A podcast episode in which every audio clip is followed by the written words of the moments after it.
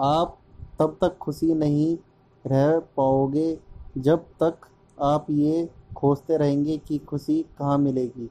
और आप तब तक खुशी से नहीं जी रहे, जी नहीं पाएँगे जब तक ले लेफे का मीनिंग खोजते रहेंगे।